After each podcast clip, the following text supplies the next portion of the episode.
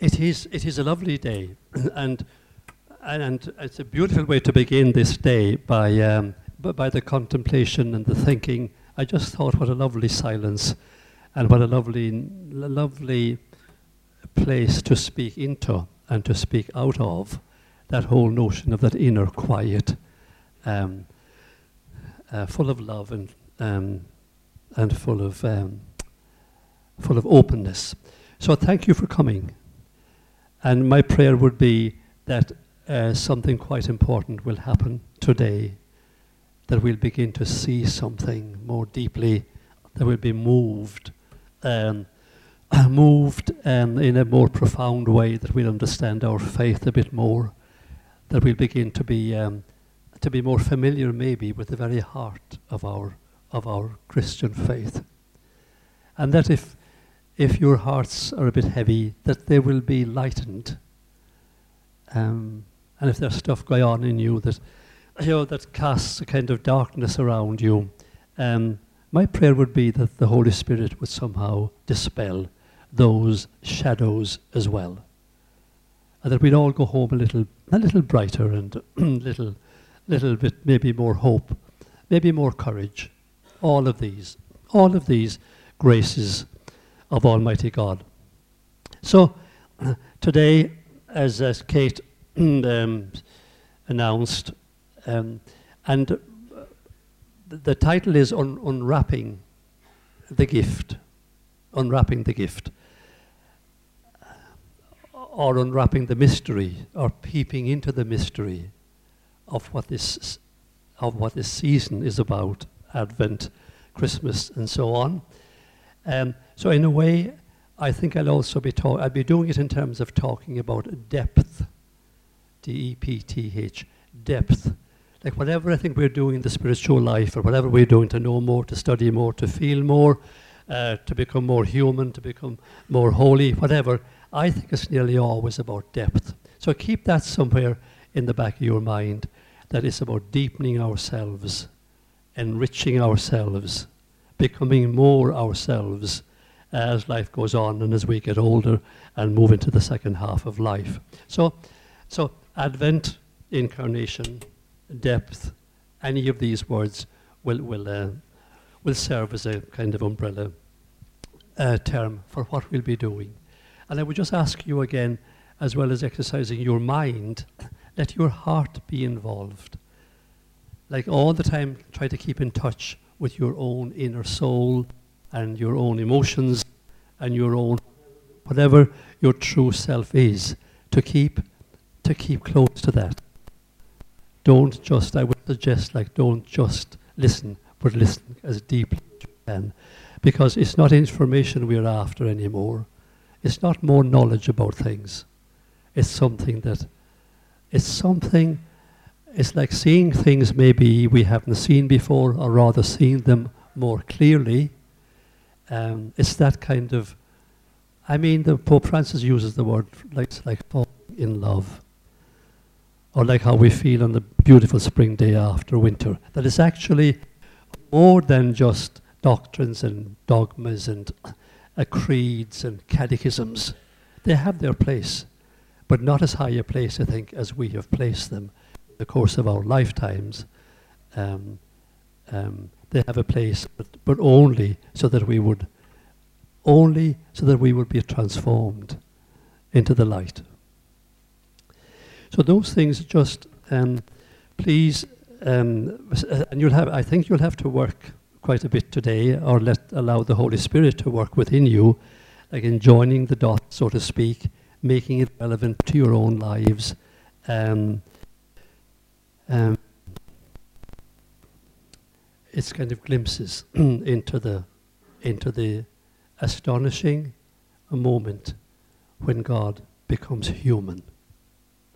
That's, so that's why it's a blessed time in, in, in Advent and Christmas time and, and the fact that you are taking this precious day off your normal lives and paying for it um, with so many other things happening on today, the 3rd of December, that you could be at, spending money in the shops and um, enjoying the sunshine. So, like, you are obviously taking it seriously. You probably belong to a group of people that would be about 0.0000001 of the population, giving a day to the things of the heart, to the things of the soul, um, to your own deepest destiny, and also to the quality of your lives at every moment.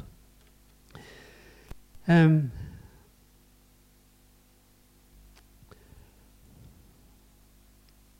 so let me begin with a, a story about um, Jean Paul Sartre, uh, self professed atheist, I would say. But he was in, in, in 1940, he was in a Nazi camp, and there were some Jesuit priests there as well. And it was this time of the year, and they weren't sure what to do for Christmas, how to celebrate in the camp.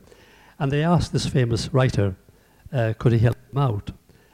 And he did. He, he wrote a kind of a Christmas play. Um, and, and, and these are the words he put in to the mouth of Mary with a little baby on her lap. This God is my Son. The divine flesh is my flesh. He is made from me. He has my eyes, and the shape of his mouth is the shape of mine. He takes after me. He is God, and He takes after me. No other woman has ever had her God fall to her lot in this way. A small God whom I can take in my arms and cover with kisses. A warm God who breathes and smiles. A God who lives and whom I can touch. And when I was reading this, I immediately thought of the scripture quotation 1 John 1 1. Easy to remember. 1 John 1 1, where um, John writes with great urgency and great excitement about uh, the fact of God becoming human. And three times he repeated, and so we, we saw him, we heard him, we touched him. Yes, we're telling you what we have seen, what we have touched, what we have heard. Yes, the Logos from the beginning is now touchable and tangible and seeable and hearable and so on. We're telling you this to let you know that God is one of us and that your joy because of this may be perfect. And then in another kind of imaginary commentary like that, um, the neighbors, when they saw the baby Jesus, were saying, Yeah, yes, he is. Of course, he's the child of uh, Mary and Joseph. Look at, the, look at the freckles on his nose. His mother has those freckles, and his father has those freckles. So, the, the, the, the, what I find astonishing here is, is the fact that every Christmas, perennially, we go through it, uh, and yet, do we have a clue, really, except intellectually, about what is meant in that whole moment that now everything human reveals God. That God is as near as the person nearest to you. That God actually is the force that enables you to breathe and keeps you alive, and it's God's energy that keeps your heart beating as well. In other words, when will the day come? Will it ever come when we really believe that without a doubt? A lot of us would be only familiar with a kind of religion that's full of what we call dualism, and that would be that you have the, you have the sacred and you have the secular, and they're quite quite different.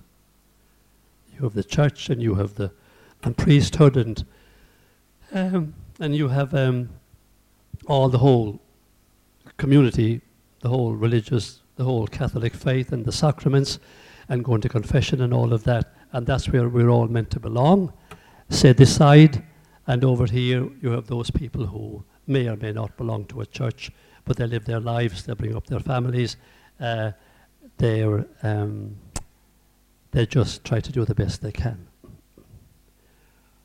But to my mind, everything that comes across still from the institution of the church has that line down the middle, and therefore I think for 2,000 years, ago, years have missed the meaning of incarnation, which is that there isn't any line down the middle anymore. It's all the same. It's all the one. It's all divine. It's all immediate access to Almighty God. And you cannot get much more intimate than God being your own energy, your own imagination, God being your own dreams, God being your own friendships. That everything you like and love and pursue is an experience of God. That there aren't two, there are not two levels of life, one secular and one sacred.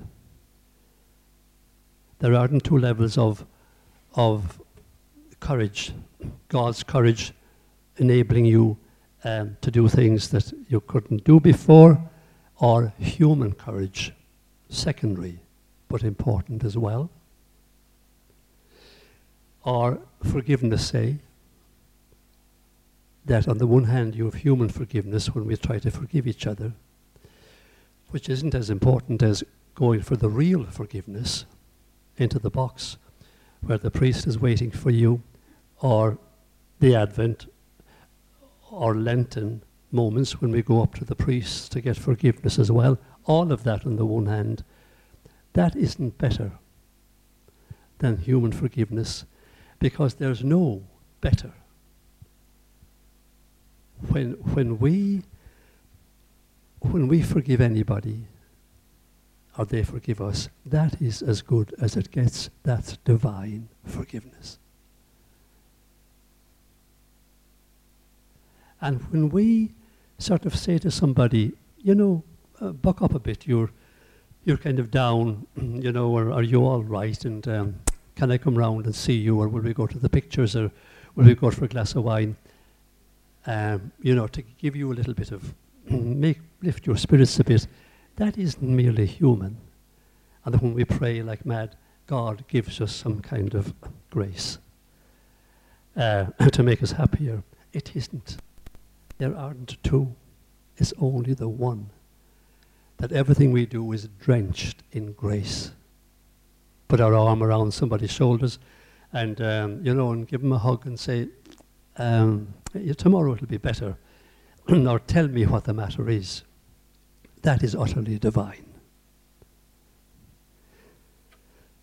And also, um, the same with, with loving you know, again, we've been brought up, and it's still in our catechisms and still in a lot of our preaching and teaching, and that you have human love, and that's fine, and that's good. But divine love is what we're after, really. God's love is what we want. And we get that by being better people and better Catholics and so on. And the kind of the shocking thing is that's not true. There's only one kind of loving, too and that is the humankind. And then that's where I would go back again to say that little story at the beginning and a hundred stories like it um, and Christmas itself are reminders of that fact, the humanity of God in the humanity of Jesus.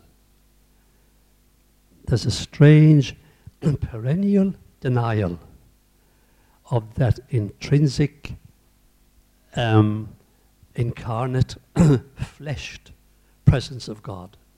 And nobody more than Pope Francis um, um, keeps reminding us of that. He's always talking about the experience of grace. Not knowing it, not agreeing with it, not being on the right side of the law about any of these things up for grabs, like people who are divorced and remarried, can they receive Holy Communion? Will women ever be ordained? Can gay people get married and so on? Um, he, he is saying it's not about being aggressively um, insistent on these rules and ticking all those boxes of the creed and the catechisms. He talks about the actual feeling of compassion, the actual fleshed mercy, mercy made flesh. And he talks about, um, he even int- introduces the word, um, visceral. Now, visceral, I keep, keep checking it in the diary, in the dictionaries, like is a, it's a very fleshy word. You know, the, def, the dictionary will talk about guts and your guts and your intestines, visceral, viscera. And that's the word he uses about incarnation. That it isn't just a vague idea or it isn't just um, sort of a nice uh, belief and or that it isn't all for the head.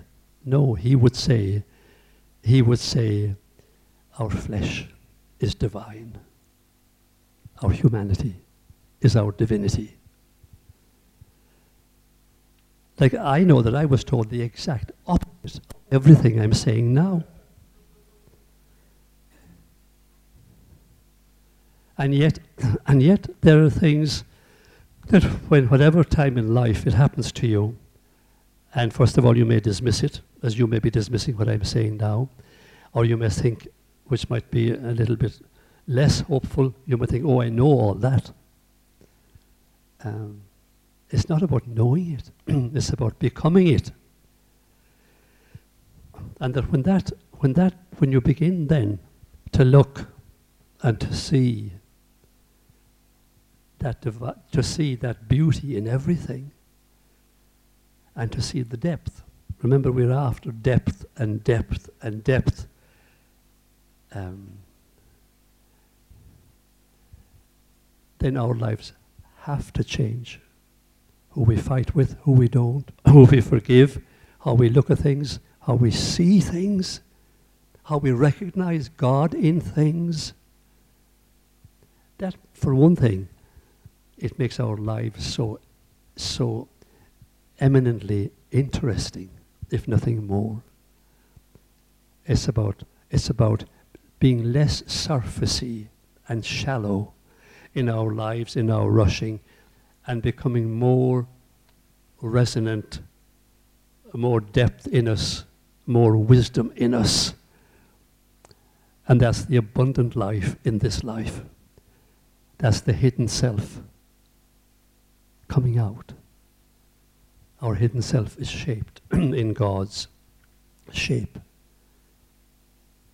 And we are all aspects and dimensions of God. And like it's, it's a desperate curse for the church that whole mistaken, misunderstood, utterly flawed doctrine of Adam and Eve and the original sin and all of that. I don't want to go into that much because it, it raises hackles and you know people tend to shout out, "Are you saying there's no hell? Are you saying there was no first parents?" Well, I am, but um, but uh, but I'm uh, this morning I feel very trusting and uh, that all your hearts are open, are big and open to God, which is again one of Pope Francis's huge prayers that we would all have big hearts open to God. And I'm thinking of that penitential, that Pentecost uh, collect for the Mass um, in the old translation. Uh, you know, O Holy Spirit, expand the horizons of our hearts and minds to somehow cope with the extravagance of this way of looking at the meaning of the Christian life especially the Catholic life, um, in the light of incarnation. Let me just um, read a short paragraph on how our good friend Richard Rohr puts it. But you don't need any, like you don't need any reassurance. Just please believe it, and you know it's right, because I think our hearts know what's right. We're born in God's image. The ears of our heart are open to hear that during our lives, and very often we don't. And we don't hear it from the very people and community who are tasked with telling us that the good news that we are all walking around, like Thomas Merton said, shining like the sun. That we can do all things in Him who makes us strong. That we can heal ourselves and heal other people once we give access to the Holy Spirit to enter the privacy of our lives. Like all of that brings, brings a huge um, intimacy. It's the ultimate intimacy that identification with the divine. And again, if we were helped maybe to understand what happens at the moment of Holy Communion, which a lot of people do um, um, every, every Sunday, and again, late in life, I would have discovered the enormity of that moment. And sometimes those days when I wouldn't feel drawn to celebrating Mass or even going to Mass, very often I would do that because I would, I would bring into my imagination, into the reality of my life, that when you're, that you're actually placing on your tongue a piece of bread, which we call God. And we take a sip of wine, which we call God. And they, two very ordinary species, we eat and we drink. And you can feel the wine even trickling down. um, and, and you can eat, chew the bread.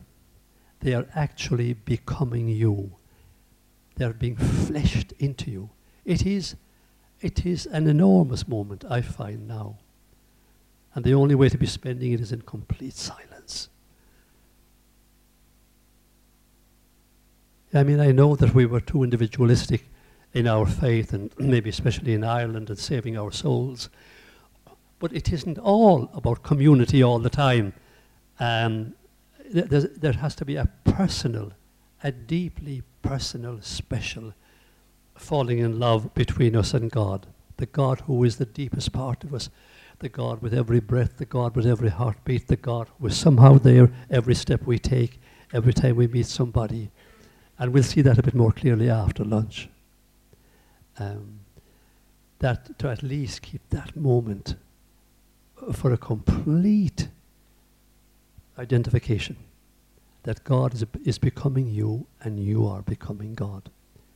I don't think it's time for, you know, looking at hymn books and page 32 and bashing out, bind us together, Lord, all of these. They're all useful and they're all real. But I think, please, like, let us have this moment of utter oneness. When we're literally feeling God and becoming God and showing God. And let me just add there as well it isn't as though God is coming to us at that moment. No more than when Christmas comes, it isn't God coming to us at Christmas. What is it? It's the sacrament of the fact that God is always that deep within us. We don't earn it, we can't demand it, we can't bargain for it. That's the way it was. It's a given. We can do nothing whatever about it. Jesus didn't come to add on something that God had forgotten. Jesus didn't add, come to, to because plan A, so to speak, went wrong and Adam and Eve did all the damage and committed an original sin. And that's why we're all forever caught up in this depressive banal way sometimes of the institutional living of the church um, with somehow kind of something joyful and something attractive uh, and something almost seductive in it, where, where, where again and again moments will help us to fall in love more deeply with God. Just don't lose, please, what I'm saying there, that, that Christmas itself and the Holy Communion they're not bringing something that wasn't there before. They're making us more aware of what has always been the case in us. It isn't that we live out of faith, depending do we sin or not. God isn't like that. Sometimes God doesn't give two hoots what we get up to. God just keeps loving us and keeps waiting. Um, so, so that the sacrament, like is, all is all is bringing to us, is is reminding us to celebrate the fact that we're always forgiven, that God is always deep within us. What Jesus, the, the fuss about Christmas is Jesus came to explain to us, to reveal to us the meaning of what it is to be human, and that is to be divine. That the more truly human we are, the more deeply divine we are. Like for some reason, and it isn't that I'm, um, Uh, it's not my opinion at all. This is the whole story of incarnation, and the mystics and the theologians and the women theologians today, they're saying that and a heck of a lot more. It's just for some reason a lot of us have never been told what the excitement. You know, we think it's for children. It is for children to have a happy time with Santa Claus and presents. But to think that that's the meaning of Christmas is a shocking mistake. Christmas is a real an opening of windows, an opening of hearts, an opening of meaning, an opening of identity, which enables us to see the whole point of all of creation. That creation itself is the first Christmas. That creation itself, 14 billion years ago, is the first, a sacrament of God. That the expanding universe and and the billions of billions of years before our planet and after our planet, they are all God's magnificent body, broken and beaten, but God's body. And that all of us, long before Jesus, were utterly saved, utterly redeemed, or whatever word you want to call it. Redeemed from what? The danger of Adam and Eve, to my mind, we know we're sinful. We're sinning like mad all the time all I would want, my whole worry, and I can't get any real um, explanation somehow, but anyway, um, is is n- is not. I'm not denying that we are sinful and we do awful things. God help us, we do, but we're still loved by God unconditionally, unfailingly, no matter what. We're not to be branded as fallen people on a fallen world um, somehow, and that we and that we had to be redeemed from it, and Jesus had to die for us, and God was angry. It's not that. Like, how can we ever be on fire with love if we think our main lover, God, is like that? Demanding a son's death, punishing us in some way, creating hell or limbo, uh, God who allows these bad things to happen. How can you ever fall in love with a God like that? You're going to watch your back with a God like that. As a lot of us were told when we were small, count up your sins because God is watching you. Not with a mother's love or a lover's love, but with a strict father's um, um, sense of justice and punishment and so on. Anyway, there's no end.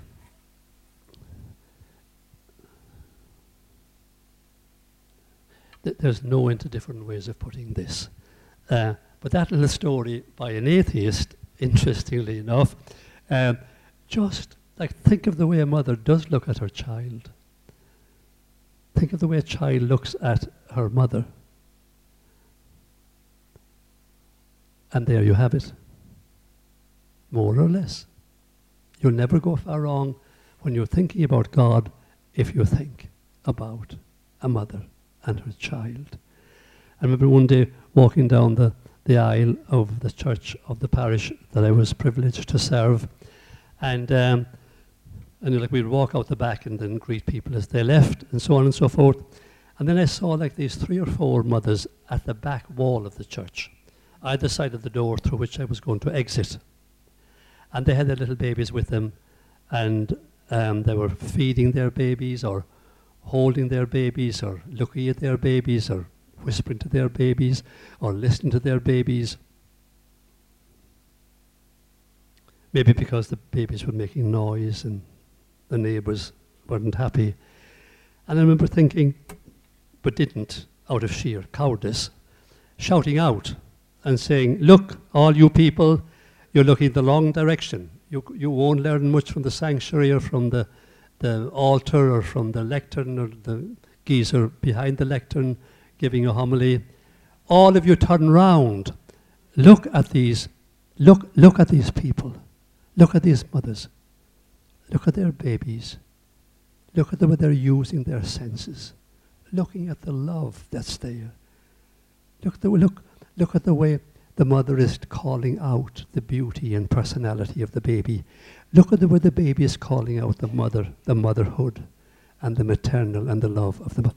That's far more like what, what, what we have, what we believe in, uh, than doctrinal ceremonies, uh, homilies, and and knowledge and information. And when Pope Francis was asked, uh, what, what, what would you say is holiness? And maybe you just for a brief moment think if you were asked that question by somebody who never heard of Christianity or whatever, how would you answer it? Somebody would say to you, You're talking about holiness. What, what is it? The odds are you would talk about a church or Jesus or being baptized or not eating meat on Friday or whatever thing is, um, you would, um, what Pope Francis said was a mother uh, creating a baby. Like he, he, has a great gift of seeing through. Another time he said, um, uh, he said, I'm not, I'm not big in doctrines and dogmas, but I have one one dogmatic certainty, and that is God is in the heart of everyone. Of everyone. That includes every religion, people of none.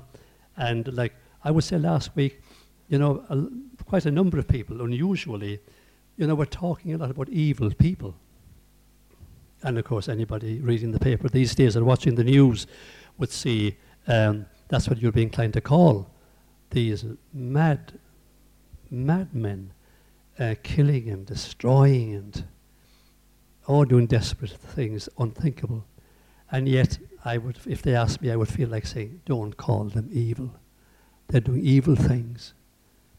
They really are in a terrible state. But don't say that God has given up on them or that resurrection hasn't happened because to be is to be holy. To be a human being is to be potentially divine.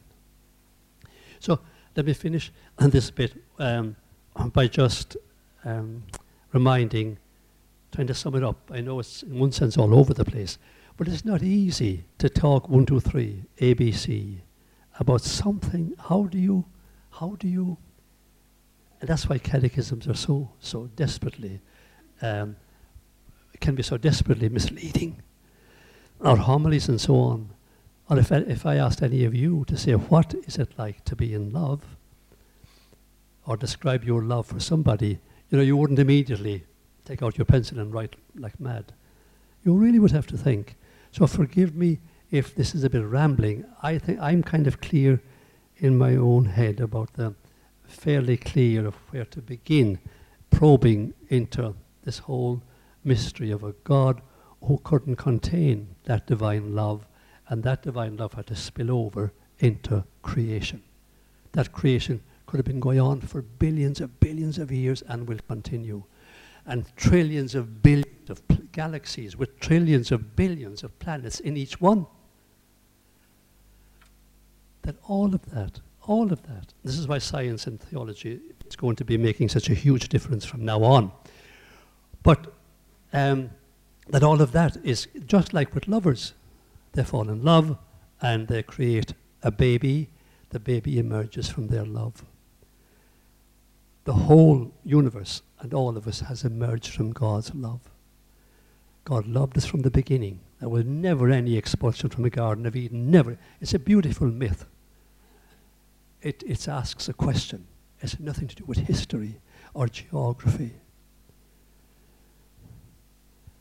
and God never did say these things or expelled us or anything. God loved us from the beginning, delighted with us every second of every day, adores us in all we try to do. It's God's imagination. Everything we do and think is God somehow working within us. And then, um, and then to believe that we are drenched in God. We're all God incarnate.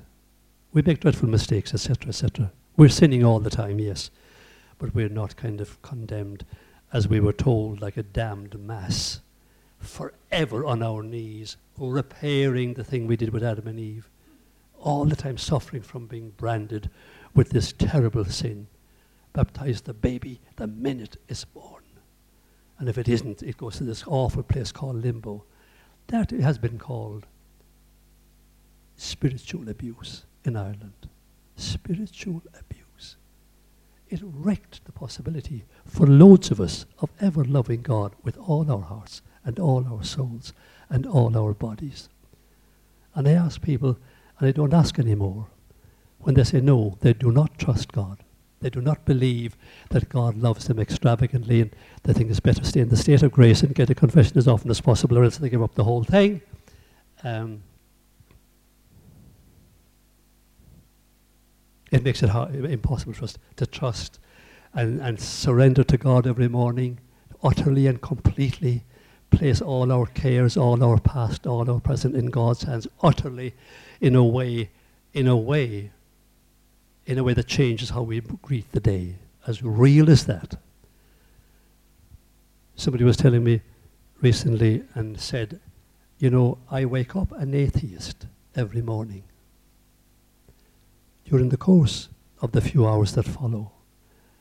I unpeel all the stuff, I unwrap all the distractions until I'm a believer again around half past nine after my coffee and so on. and, and other people would say, again, like, I, I, am, I am a depressive every morning when I wake up. But when I get up, and um, and and and begin to to reflect or to be silent, um, and to I can I can build back up to the believer I was. So like so we are easily we're very very weak in many ways, uh, very seductible and all of that. Um, um, so so again, I'm saying that that kind of unwrapping of the gift, that kind of um, of depth is just what I want to talk a little bit more about this morning. But to get back to your man's um, what, what what Richard Rohr said, material reality is the hiding place of God. It is the place of revelation. But we must go deep to see that. You see, like we look at things and we look at the street outside there and the city coming to life this morning and the buses passing and so on. We have to look. We have to stop. We don't have to stop, but to walk a bit meditatively or sit down, have a cup of coffee and look out through the window and think a bit and then realize this is the unfolding of God in space and time. These people may never heard, have heard of Christianity, uh, but God is utterly delighted with them, as delighted as God is with us. So it's kind of like living contemplatively, living at a deeper level to give ourselves that resonance and that presence and that power and that confidence. Uh, Richard continues, uh, it is the place of revelation. There's no other place to know more about God than the, to look and love each other. Our God is dreadfully incarnate. Our God is fleshly, messily, visceral. I think we've got so much wrong. I think all our sacraments will have to be re envisaged. Baptism isn't about washing away original sin. Confession is not about getting sins forgiven, because we're forgiven all the time, everyone, for everything we could ever do. It's all forgiven. We celebrate reconciliation to remember that and to rejoice about that. And to remember that if we really believe that, then what we do is forgive everybody within sight and out of sight that we have ever hurt or who have hurt us. See, there's a real, lovely, beautiful logic to it all. But it's all marriage. Marriage is a beautiful sacrament. But we've seen it like as two failed, two very weak people, and they need God's love to come in on top of their human love. No. That old dualism is stuck in everything, I'm afraid, that we do. It's about the power of human love as it is. As it is, it's divine. And the power of human love between two people. It doesn't always work out as we know to bring out the best and the most beautiful and the divine in each other. To be loved so much that you're prepared to reveal your own shadow, your own sins, your own weakness, because you know you won't be judged. Like marriage is that special place devised by God's community, a safe place where two people can make the other person's eyes shine with God's divinity in their hearts and their bodies and their minds. That's what it's meant to be. Not a kind of an outside something coming in or washing away stuff in baptism. That's what I mean by all the sacraments needing to be re, their meaning to be rewritten in the light of this enlightened theology, always present, but always kept hidden. We were never told these things. And now that, that the findings of science are tumbling before us every day, or even watching, like watching World Planet 2, David Attenborough, like looking at those scenes and like seeing those animals almost weeping. And to me, to me, that's like that is a gospel. You know, you think, good heavens, this is the God I believe in. This is the divine artist who created all the beauty in the human body and the senses and the um, and in these human in these animals with their with their um, colors and shapes and sizes when they're mating, when they're loving, when they're suffering, um, looking after their, their babies, or when you're watching Brian Cox talking about the talking about the astonishing mystery of the planets and so on. Now, I see that as a, as a holy hour when I'm watching it. Now you can look at it and just see it, or you can look at it and you can really see the beauty of it, or the Christian can look at it and recognize God in every single moment and shot and experience so beautifully and so reverently handled by Brian Cox and millions more, and David Attenborough and millions more. So, like, what I'm saying is through the lens of incarnation, which we hone and clean during Advent, our lives can be deepened and our lives can be made more exciting, and that resonance and that presence takes over. Let me finish the quotation. Then we we must go deep to see all of that that I'm saying. And then he says, what makes, what makes a thing sacred or profane is precisely whether we stay on the surface of our lives or not. Everything is profane if you live on the surface of it.